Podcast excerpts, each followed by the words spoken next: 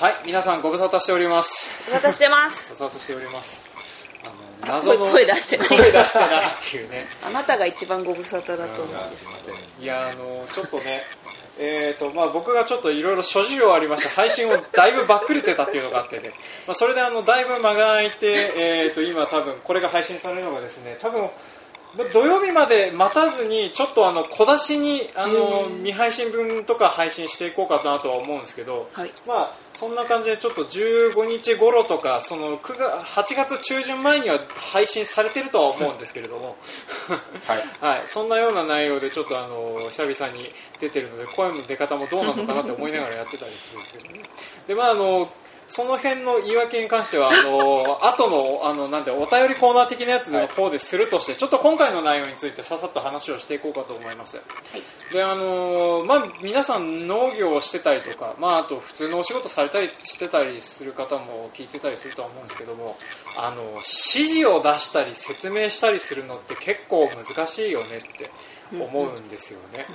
であのここ最近あの僕もあの例えば自分でパートさんを、えー、とパートさんに連絡を取って入ってもらって作業の内容を説明するっていう風なのをやったりするんですけどあのそれでですね思った以上に通じてないっていうか僕の言葉が足りなくて思ってた結果と違うことになっているっていう風なことが結構ありましてでその辺のやり方ってどうやったらうまくなるんでしょうねっていう風なことを、えー、といろいろと悩んだり悩まなかったりしてたりする今日この頃だったりします。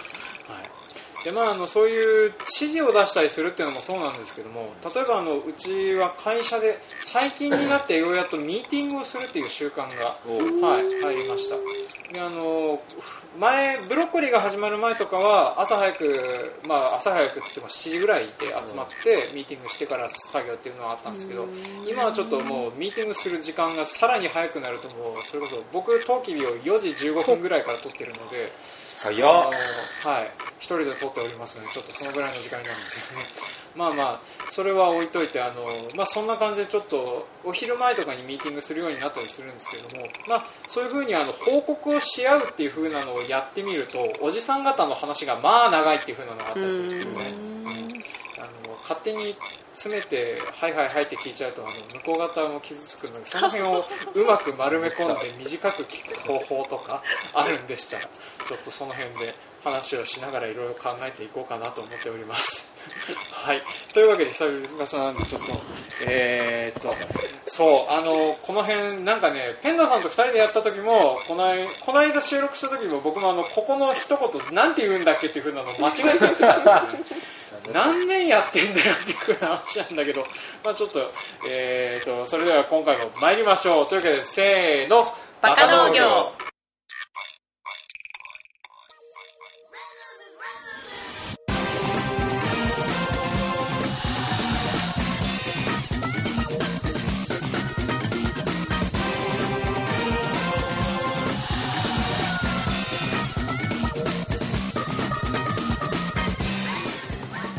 の番組は北海道の中心部札幌市のちょっと東側にある江別市から青年農業者がお送りする不真面目系農業トーク番組です。お相手を務めさせていただくのはジョンとちゃんとペンダです、はい今回もよろしくお願いします。お願いします。はい。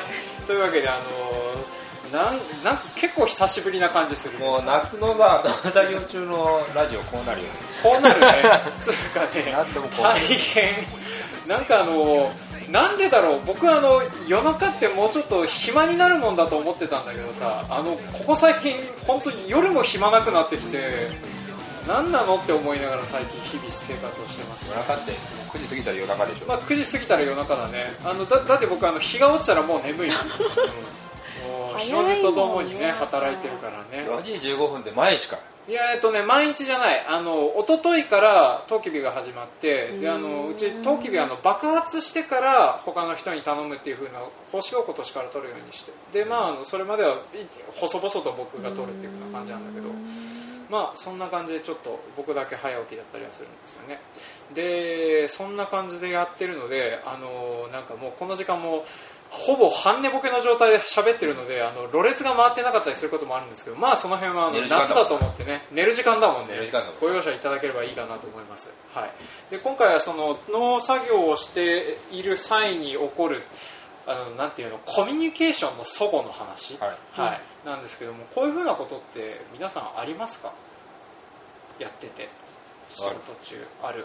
例えば普通に頼んだパートさんに対してはね、うん。結構細かく説明するからうん。ないんだけど、家族会社の社員間っていううんうんうんのはしょっちゅうあるこれ要は追肥の追肥をこうしてくれって言ったらさ2株に1つにしてくれって言ったらうん。全部の株にやっちゃうとうんかうんうんうん。いや倍入ってるしみたいな。とか言ってるんだけど伝わってないのはしょっちゅうある。うんなんかあのなんだろう家族間仲間間その辺ちょっとあの主語が曖昧になるとか知ってるよねっていう風な常識邪魔してること結構あるよね。そうそうそう。ね特にうちもあの家族間はうちの母から報告を受けたりするとあれそれどれこれで全部代名詞で来るんで主語を明確にしてくださいっていうね。分かんない。うん、あのーなんかお店関係の帳票関係の処理の話をしててお うちの母が喋ってるお店と僕が考えてるお店が全然違ってて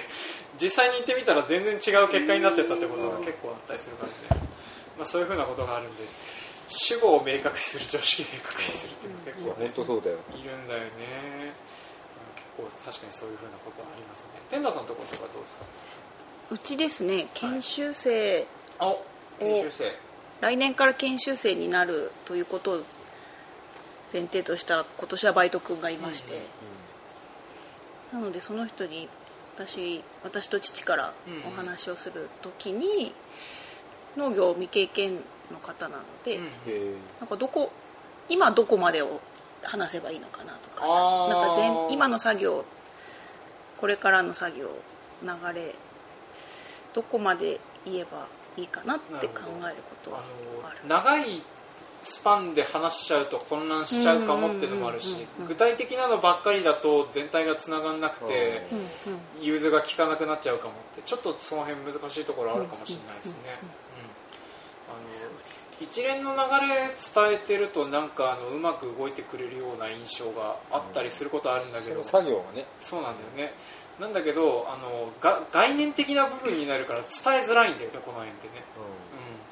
うん、だからまあ確かにそういう風なのもあってあの特に僕今年あの苦慮したというか失敗したなというか思ってるのはあの水トウキビの草取りに入ってもらった時とあとあのトウトウキビの間引きをしてもらった時にあったんだけれどもパートさん？パートさんにお願いしてそうそうこれも主語が抜ける感じ。いやいやそうそうそうそうそう。であのパートさんにあの、まあ、この草とこの草を持ってってくださいねっていう風な話とかこの草とこの草は削ってくださいねっていう風にやってたりするとあとあのちょうどそのそこにあの例えばあの近所で農家をされてててて今あの旦那さんの方が別のお仕事されてる、えー方がいらっしゃってその方の奥様がうちのパートさんに入ってくれることもあるんですよね。なんですけどその奥様の方からあのこやり方が違うんじゃないかってことでパートさんに違う指示が出てたりするっていうふうなこともあって。やりづらい。これはあの コミュニケーションの問題っていうよりは僕のあの指揮能力の問題っていうふうな話にはなってくるんだけども、まあ、であとはあのうちの母が口出しをしてうちの母のやり方にするとかっていう、うん、だからその草取りのやり方がそうそう3系統の指示があってパートさんが三混なんかね混乱するっていうのがあって。で、まあ、この辺は来年なんとかしなきゃいけない部分だなっていうふうなのがあったりはするんですよね。であとはあの、えー、と説明してたことなんだけれどもなんかうまくいかなかったのが間引きだったりとか。間引きね。あのトウキビって例えばあの種を落とすんですよ。一一つの穴に大体2粒から3粒ぐらい落としてでその種がうまくいけば1本だけ、まあ、あの発芽率って、まあ、あの発芽するやつしないやつがあるんで、しするやつがまあ大体発芽率がいいと全部3本入ってきちゃったりするんでそれを1本にしないといけないっていう。でそれをですねちょうどうちあの分血って言ってあそうそうそう。結構そこまでね残さないと大きくしちゃったね。大きくしちゃう。だって追いついちゃうんだもん。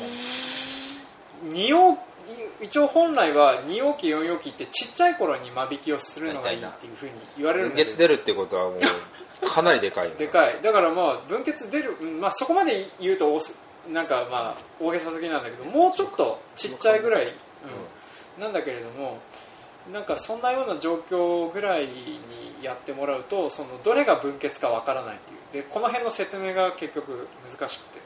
で,、うん、であのーうまく伝わらないで分血が残ってて本体がなくなってるとかそういうふうなこととかもちらほらあって。ちょっとぐらいまあねちょっとぐらいはしゃあねえやってことなんだけどね、うん。まあ、そんな感じでその指示を出したり出さなかったりする側でその混乱したり伝えるのに失敗してるを知っているおかげでちょっと失敗したこととかもね結構あったりするので、まあ、そういったようなのをなんかなくすのにはどうしたらいいかっていうふうなことを長々と今まで話をしてきたんですけれどもじゃあ今度なんだろう他のなんだろうなこういう説明をする側での問題点ってなんだろうね伝わってない言い方とかって、まあ主語がないのは前提だけど、うん。その作業の意味を説明するようにはしてる。ああうん意味ね、うんうんうん。なんでそういう風にするのかっていうのは説明してる。うんうんまあ、そうだね。あのけ結果のイメージがつくかどうかっていうふうな話になってくるのかな、いやなんでトウキビを間引くのかっていうのをコンコン、まあ、コンコンとは言わないけどうん。間引かないと混んじゃって大きいのが取れないんですって一言言うとあそうなんだって理解してくれればじゃあ次なうん。どれぐらい空いてればいいんですかとかあっちから質問が来たりもするし、うんうん。そういう風なのになれば意識させれればその作業をしてもらうっていうよりもその作業をすることの意味を知って意識してもらうと全然作業に向かうのは違うよねきっと迷うことが少なくなる、うんなるね。判断に迷う。意味が分かる。そばに家の人がいたら聞けるけどいない時にどうどどっちかなって思うことがきっとすごく多いうんうん最初に全部言っちゃう俺パートさんから離れることがほぼだから任してお願いするから。あじゃあなんかあのある程度判断基準みたいなものも含めて教えてるってことなのか。判断基準判断基準っていうかこれやっちゃダメなこととやっていいことを明確にしてる。だからやっちゃダメなことをやった時は怒るよ。おあ母さんであろうと何であろうと。うん。こらっていうの？コラとは言わない。いやいや言ったこと違うよねっつって。これこうなったらこうなるでしょって。うんわかる？って。本当に。はあって言うけど。しないでねって言ったでしょっつって。うん。電話とかかかってくることないの？番号。そういうのどういうこと？パートさんがうん。これどうしたらいいですかって。あこれどうしたらいいですか？はないけどこの作業終わったんですけど次どうしますか？は。これどうしたらいいですか？はないだからその前に全部言うもん。どうん。じゃあやっぱそれが分かりやすいんだろうね。うん。なんか。だからパートさんには言う。家族にはなぜか出すだけ。社員用に出すだけ。コンコンと言うのが面倒くさい、うん、なんだろうねあのなんかわ家族間とかその辺って分かってるからいいよねっていう風な省略が結構入っちゃうんだよ、ね、パートさんは絶対ミスる前提で動いてるからああいかにミスをなくすかっていうのとうん。そうかな。だから除草とか間引きは慣れてる人が来るとね楽なんだけどそうだね。今一番苦労してるのはブロッコリーの収穫。収穫。をどうやって早く綺麗にやってもらうか。うん。うん。でいろんなパートさんいるからさブロッコリーいろんなとこ見てきてさあそこではこうだったとかもう一切言わせない。うちこうだから。このやり方を企画他のとこで言ったら多分怒られるけどうちいいからうちこれでやって。もううちはスピードだからっつって。うん。だからもう何個か測っても何個か測りながら手で覚えてっていう。もう手で覚えたらいいやってって。うん。つっても教えるよそうだよね。丁寧にやっちゃうね。丁寧にっていうまかあ、場所ごとで全然違うよね。鎌使うところとか収穫用の包丁のサイズが違うとかもあるし、うん、でもそうだね。なんかあのほ方針も伝えるっていうふうなことなのかな。う。ん。でそれを社員間で共有をちゃんとして今は俺が全部やってるからうん。あんまり違うこと言う人いないけど違うこ違うなって思ったら今はまあ社長も上手だからその全部俺に飛ばしてくれるんだよ最初に。うんうんうん。違うんじゃないのって思うことは全部うんうん伊藤に言ってくれって言って全部俺に一回来てから落とすからうんうんそれが違うなってことは納得してそうするしその体制作りはすごく助かる。だからダブルの指示がない一つも。ほぼないうんそうね二重の指示とか三重の指示はねとりあえず今のところ早いとかなんとかしないとなって思ってるところそう誰が責任取るかなんで最後はそうなんだよね。指示出すのもそうなんだまあけど、だ大体俺だなと思うんだけれども。そうね。そういうそういうふうなのを理解させれれば社員はねそのダブルのそう指示はね。二重の指本示が。当に二重の指示出るよね。出るね。あのまあ恐ろしいぐらい。しゃあないかなっていうか、まあ、向こうも善意でやってるからなお困るんだよねっていう、かといってあの逆にその気になったこと何も言わないでっていうとなんか大事なこととかも見逃しそうで怖いんだよね。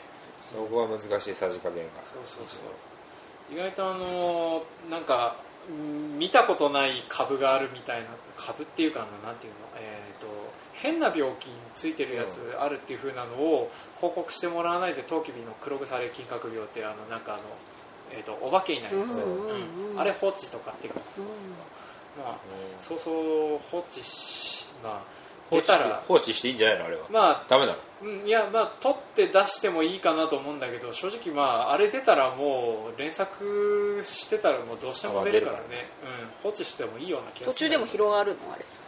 広がらなうん。宇宙出たことあるけど広がった試しはない。広がった試しないだってそバーってあって1本あってとか、うん。そんなんだから広がるもんじゃないんだろうなと思って無視して。るななんかでもあのあれの周りポツポツポツって増えたことがあって増ー。えるもんなのかなって思ってたりして今出したりするようにはしてんだけどね。へえまあそれはそれとして置いておいて。えー、っとえー、っとであとはじゃあなんだろうな話をしてないのの報告をするとか報告を聞く感じ？いやもうそれすげえ重要、うん。報告めんどくさがってしないからさ。そうなんだよね。ズレが生じてくるし、あのーなんていうのほうれん草大事っていうふうにあの社会人になった時によくねあのお何度聞かされたか分かんないけれどもよく聞かされたなんかないもんなその習慣。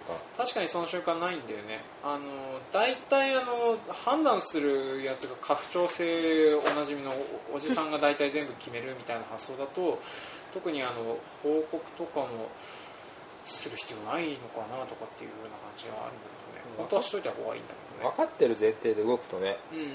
何があるかも分かんないしどこまで何をやったかが分かんないし、うん特に社員さんが多くてさうんここまで除草剤やりましたとかさ。うんうんうんうんうん。うんして同じとこにまたかけるとかさもうそのパターンとか無駄じゃん。そうだね。あのやったはずの場所なのにっていうね。そうそうそうえ会議とかする？うん家族会議。家族会議ってお昼時に話すぐらい。お昼時。家族だからね今。で家にそのバイトも家の中でご飯食べるからうん。その時に話すとか、昼からこれやってとか。うんうんほどね。うちはだから毎週1回ね習字の。週1でうんはは班を作っててうんうん。今ね野菜班と一応販売班って分かれてるんだけどうん。本当は穀物班なんだけど穀物班は合ってないようなもんあだね。だらだら動いてる野菜1ヶ月え毎週の1時間ぐらいで野菜班はまあ補助を車で回りながら今次何取れるとか今何がやばいとかをこう共有する共有するというか。ーうんうん。あみうちなすごい品種あるから70品目あるのかほうほうなんかそうだね数えたら、まあそれは一個一個は俺も全部頭やっぱ入りきらなくて目も届かんとこあるから、いや各各た半分100%担当じゃないけどそこのに行くのが多い人からこうどういう状況か吸い上げてあじゃあ追しなきゃねとか病気だねとかでじゃあこの薬やろうかとかいうのを1時間でだってうんうんうんその辺ね詰める必要はあらね、うん、そういうなんかその報告の試合とかってどのぐらい時間かかるのか1時間で絶対いける。今日なら30分だね。なああなるほど。じゃあ結構早い感じなんだねスピーだってその時間ないんだもん。まあそうだそんなよね3時間も4時間もやってられ取ない。ってらんねえからね。しかも毎週やるから。毎週だもんね。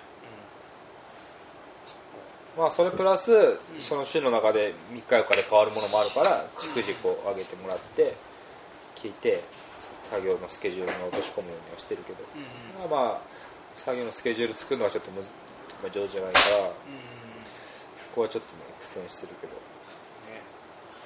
あのでもまあ一応か会議そのそうやって回したりスピーディーに回してなんかそこで齟齬が起きたりとかそういうようなこととかは特にいやあるよ。やってって言ったことやってくれてないとか。そんなのしょっちゅうあるけど。ね。だからやってじゃない。何時何分何秒にやってみたいなさ。それまで決めなきゃダメかっていう。そう今日今日の夕方やっといてって。うん。けどやらない。時間作ってくれないじゃんって。いやいや持ったでしょっていうのはある。あなたが他のことやったんでしょって言いたくなるんだけど。まあそうだね。締め切りとかそのデッドライン話してるはずなんだけれどっていうふうなの。そう。だからあとは今年はちゃんとまあやらなきゃいかんないやっぱり優先順位をこう週の中でもつけて、絶対マストなこととかそうでもないこと一番優先度の低いものっていうのをやっぱり作ってそれで雨だろうか晴れの日しかできないのとかもう全部やっぱり細分化してやっていかないと難しいそうだねなんだろうあのうん割とあのそうだね優先順位ね。そうみんなの優先度が違うんだよ。確かにあの全体は見てんだよ。うんうん。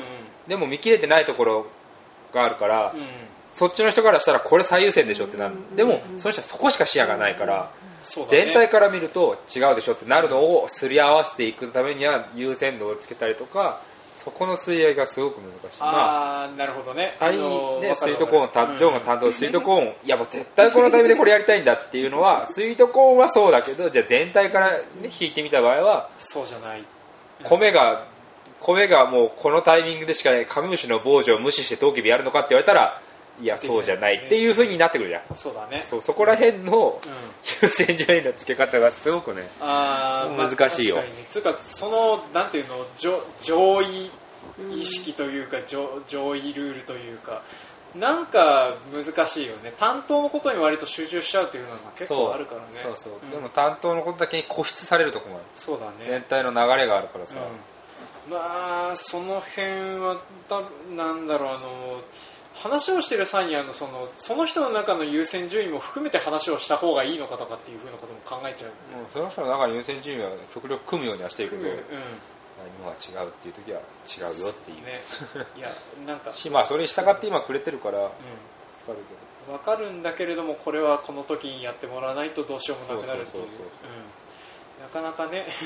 作業の優先順位はもうこんだけ品目あるとわけわからんな。いうん、分かんなくなる。覚えきらんといかんから、あとなんかあの話してる際にその上位ルールもそうだけどあのなんかお互いに話しててなんていうの文脈が違うっていうのバックグラウンドが違うっていうのあのさっき言ったことと一緒でしょ全さっき言ったこ体を見てる人ととうんうん。その担当しか見てないっていうその背景は確かに違う。よ、であのなんか割とあの支持する側とかの問題とかも割とそれに修練されるような気するんだよねあのなんていうのかなあのこっちが持ってる文脈と向こうが持ってる文脈が違っててそれであの説明をうまくしてたりしてきな。ーまあ一つの言葉が二つの意味をともか三つの意味をも持っちゃうからね。思っちゃうからなるべくあのお互いにあのなんていうのかな。相手のなんていうのその本来言葉に出てない文脈を読み取って話をしないといけないのかとかまあそういうのはあるのあるねどくせえけど。めんどくさいんだけどね。なんかパートさんだとなんか頑張ってやらなきゃって思うんだけど家族だと結構確かにね ないがしろにする部分はあるんだよね。どうせ共有だろうって思ってるんだけど意外と共有じゃないんだよね、うん。まあまあいいところの時間もしてし、えー、と迫ってきていい感じにまとまったようなことを言えたので今日はこの辺でよしとしようかな。はい。というわけで、えー今回は伝わる話し方特集のお話でした。い。はい、エンディング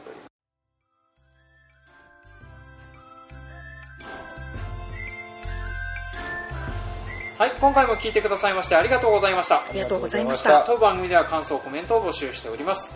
メールアドレスバカ農業 .gmail.com までメールをいただくか Facebook ページブログ Twitter などでもコメントを募集しております。えーとですねメールを送っていただく方に限りえーとまあどこメールの文中のどこかに着払いかと書くと、えー着払いでえー発送料着払いのみで、えーとはい。ノベルティの農作物が届く可能性がございます、はい、でそれはあのトークテーマの採用に限りますのでなんかあのこういうことを話してくださいとかっていう風なリクエストを出してくくださった方に限りますのでもしよろしかったらちょっとそういう風なものを送ってみてください、はい、で一応定型文的なものを読み上げたところであのメッセージいただいております、はいえー、と7月15日、Facebook ページに直接メッセージいただいております。で Facebook ページに来てるってことは Facebook なのであの本名本名なのでちょっとイニシャルで読ませてもらいます、えー RM さんからいただいております、えー大分県で農業兼看護師をしています、農業兼看護師？はい、えー農作業中大変楽しく聞かせていただいてます。これからも配信しております。大変だね。はい以上になります。ありがとうございます。ありがとうございます。はい着払い顔農業兼書いてある看護師ね素敵な組み合わせで素す敵な組み合わせですね。素敵な。結構激務そうだけど大丈夫なのかな？どうなのかな？もう畑で手術とかしちゃうんじゃない？看護師さん鎌持って持ってきて。鎌持ってきて。鎌で結構。あ今日のこ側ねっつって。えー、すごく痛い。あそこの草摘み取ってきてってチチチチってこすってこう汁で消毒に薬草でとんだあの なんていうの？闇医者っていうか凄まじい状況だよ、はい、で続きましてあのブログコメントいただいております。えーっと7月16日にブログにコメントをいただいております。えーっと一応ブログのコメントのなんていうのイニシャルっていうかあのなんかお名前的なので羊飼いさんっていうふうな形ではい、えーお名前いただいております。では読んでいきますね。えじめまして毎回楽しく拝聴させていただいあております。りがとうございます。えー今回は北海道の農業の特徴という課題という、ん特徴というテーマでしたので、えー道外出身者の視点から一つ課題というか改善点という視点の農地の集約化を挙げさせていただきたいと思います、えーもちろん他の、えー都府県でも集約化を進めるべきなのでしょうが北海道はその大規模や広大といった特徴から集約化をするしないの差がはっきり現れる土地だと思いますえー農地と農地の間を行き来する移動時間移動時に舗装道路からタイヤが受けるダメージ、うん。考えたことないな、これ。えー作業機械の付け替え 能力などの物資の補充などは農地と農地の間が離れているほど無駄が発生するものです、えー個々の農家で状況はまちまちかと思いますが周りを見る限り平均して北海道の農業は農地が飛んでいることで発生するロス負担が大きいように思います。で、えー僕の職場は牧草地だけですが6カ所に分散していて距離もあるので無駄が多いです。皆さんの職場や周りの農家さんはどうですかっていうふうな形で、えーこれはあの北海道の農業の特徴と課題というテーマでですね前だいぶ前にペンダーさんと僕と2人で撮ったやつ、うんはい、あの間がちょっと空いておりますのでそれで、えー、とこれの配信の前回前々回ぐらいになるのかな？に関してのコメントになっております。確かにねあの農地の集約あのどうだろう。離れた場所の牧草牧草地が6カ所ってどこだろうね。かなり遠いんじゃない？かなり遠いんだろうね、まあ、今あのちょうど小麦刈りの後でねあの小麦のロール牧草のロールベーラーの人方走って回ってるけどあれも結構移動距離って長そうだよね、まあ近くの人大阪から来てるっていう。青さなんだ、大阪なんだって大阪ってめっちゃ遠い？よ遠いよね。なんだっつってもそうってなんかもっと遠いところから来てるもんだと思ったけどすごいとこから来てる人もいるよ。高速道路をロールがロール運んで走ってる人いるんだけどさいたんだけど。転がした？転がしてた？いや転がしてないけどうんそんな高速で運ぶんだなと思って。えだって十勝とか行っちゃうよ普通に。だってあ十勝はないか。小麦地帯じゃないところにはバンバン運ぶよ。だって酪農しかない地帯だって小麦ないんだもん。あね小麦バッカーがないんだえだって友達俺帯広の友達からくれって言われたよいや持ってかねえしっつってうちそんなねえしっていう話してっていうぐらい枯渇してる場所枯渇してるあー確かにねあのまとめた方がそりゃいいよなと思いますね僕もあの機械の運搬とかしてて嫌になることが結構あったりする遠いところ何分ぐらいえー、と僕はトラクターとかで移動すると大体うんあの行くのに15分往復30分ぐらいあそんなもん？そんなもうちょっとかかるかな？み南もっとかかるでしょ。南あれもっめっちゃ飛ばしてんじゃない？ですかあ飛ばしてんの？かタイヤ減ろうが。とヘロ一緒でしょ？いやうちは私ゆっくり走る。え減る減るからね特に何クローラーだとああクローラー。クローラーで自走で行ける距離なんか知れてるって、うん。クローラーそれぐらい。うん。うち5分だぜあうちビーグルで走っても5分いいな。うん。いいな全速力で走ることまずない。あれいいの？別にいくらでも走れる。何が？ビー指導。だったら。い指導？くらでも走っていいっていうのは。機械的にいいんだ。ダメだよ。ダメだけどトレーラー乗せて移動する距離でもないんだもん。全補助5分で行けるから。の近辺の農家さんは、まあ、機械共同でビークル工場機で使ってるんですけど、まあ、大体この近辺だったら自走で走ってることが多いですね、南とか行くんだったらトレーラーでしょ？あトレーラー積むけどねさすがに。あの線路渡ったりするのがね。いやおかないそうね線路置かないんだ。いつか事故起こすんじゃないかって不安でしょうがないもんね。コンテナ落としたもんな。そうそうそう。一回ね あの線路の真ん中にミニコンを落としてね死ぬかと思ったっていうかああ自殺フラグだっていうふうなことを思ったことはあったけどまあ何事もなくて電車止めたら奥だからな。奥だからね。そういう保険ってないの？かないよ。ない、うん、だからねあのうちのそのな例えば小麦を委託でか外部の小麦を刈らせてもらったりとかあとはあの南っていう風に言ってる遠く離れた場所にあの小麦の畑とかがあったりするのを借りに行ったりするんだけどもうちの社長とかそのセンターとかの先輩農家さんの言う風な人方が言うのはトレーラー倒したらあのうちのセンター飛ぶからねっていう風な話がね話がそうねそうそうそう。まず間違いなく言われるから、まあ、そういう風なのがない場所に住めるといいなっていう風なことはちょっと思ってたりはするね。集約化とかはできるんだったらね、ちょっとなんもねえわ。う、ちょっとそれでまき散らしたって自分ちの補助だもんいやー。まあそんな感じで確かにあの集約化とかっていう風なのはまあ必要だよ。集約化は必要だけど、うん。いろんな問題があるよね。そうね。うちみたいに草ばっかり生やしてるの工場。誰もいや同じ額かよって思うだろうしね。で畑畑作りしてないとこだったらさいや土介材でここから100万金かかんだけどとかだったらさ農地の集約化できない理由はいろいろあるいつかはされるのかな？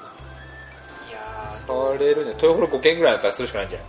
ああそうだね。あいっあぺんにあの他の農家いなくなるんだったらね巨大な農家が残ってるところがバシバシ買っていく感じになるからそれはそれで多分いいかなと思うんだけど。ねなんかちまちましたところがちょっとずつ増えるっていう風なのだったらちょっと集約化っていうかなんか手間を増やしてる感じっていうかなっちゃあうとはちっちゃな個々の農家が生き残れる時代がいつまでかっていう話よ。まあそうだね。合体するんじゃうん。人口住んでないの？まあまあそういう風なのも合わせてそのうちあのその辺はね集約化していくことになってくるのかな一番俺だって別々にやってるメリットやっぱ感じないもんね近くで一人でやってる人とか見るとそうだね。いやいやうちと一緒にやったらまあ忙しいけど絶対もっと儲かるしなーっていうのは思うよ。なんかそれぞれ農業機械1台ずつ持ってるっていうのもなんかうんちょっと思うことがあるからね。社長の集まりだけどさ、ね。結局出してるとこ農協だったら変わらんわけだし。さ作業も一緒にやっちゃえばいいじゃん。そしたらな地続きに麦やれたり米やれたり豆やれたりすれば全然作業の効率は変わるよ。そうだね。もしかしたら休みがっていうふうな話もあってくるし3倍ぐらい多分効率上がるぜ。う2倍じゃ引かんだろうね。ん。なあ多分効率は良くなるだろうねまあちょっとそういうふうなのを踏まえてえっ、と過去回答と変えさせていただきます。はい、であと,、えー、とずーっとなんか読み上げるだけで特に何のレスポンスもなかったあの、えー、とノベルティ発送に関してなんですけど、先ほど僕メール送りました。あおのお送料こんぐらいですからねっていう風なのだけ送ったんで、はい。あのーまあとりあえず送ったぞっていう風なことから、まあ、動きはあるぞっていう風なことだけご報告させていただきます。忘れてないぞと。いう風なことだけは。はいね、あの一応金額だけ教えてあのこれで気に食わなければあのキャンセル可能ですみたいなこと言ってね にあのそのおなんだろう両なんか全部キャンセルだったらどうしようっていうふうなのはちょっと思ってたりするけどまあそれはそれでそれはそれで考えておこうかなと思います。はいであと,、えー、とちょっと長々と期間が空いた理由はですね次回お話しするテーマと関わってきますので、はい。はい。家の楽しみに。はい、次回予告として、えー、と上げておきます、はい。はい。家に関することだけだけ言っておきます、はい、というわけで。ズバリ。じゃんというわけで、えー、と今回も長々と聞いてくださいましてありがとうございました。ありがとうございました。はい次回もお楽しみに。楽しみ。はい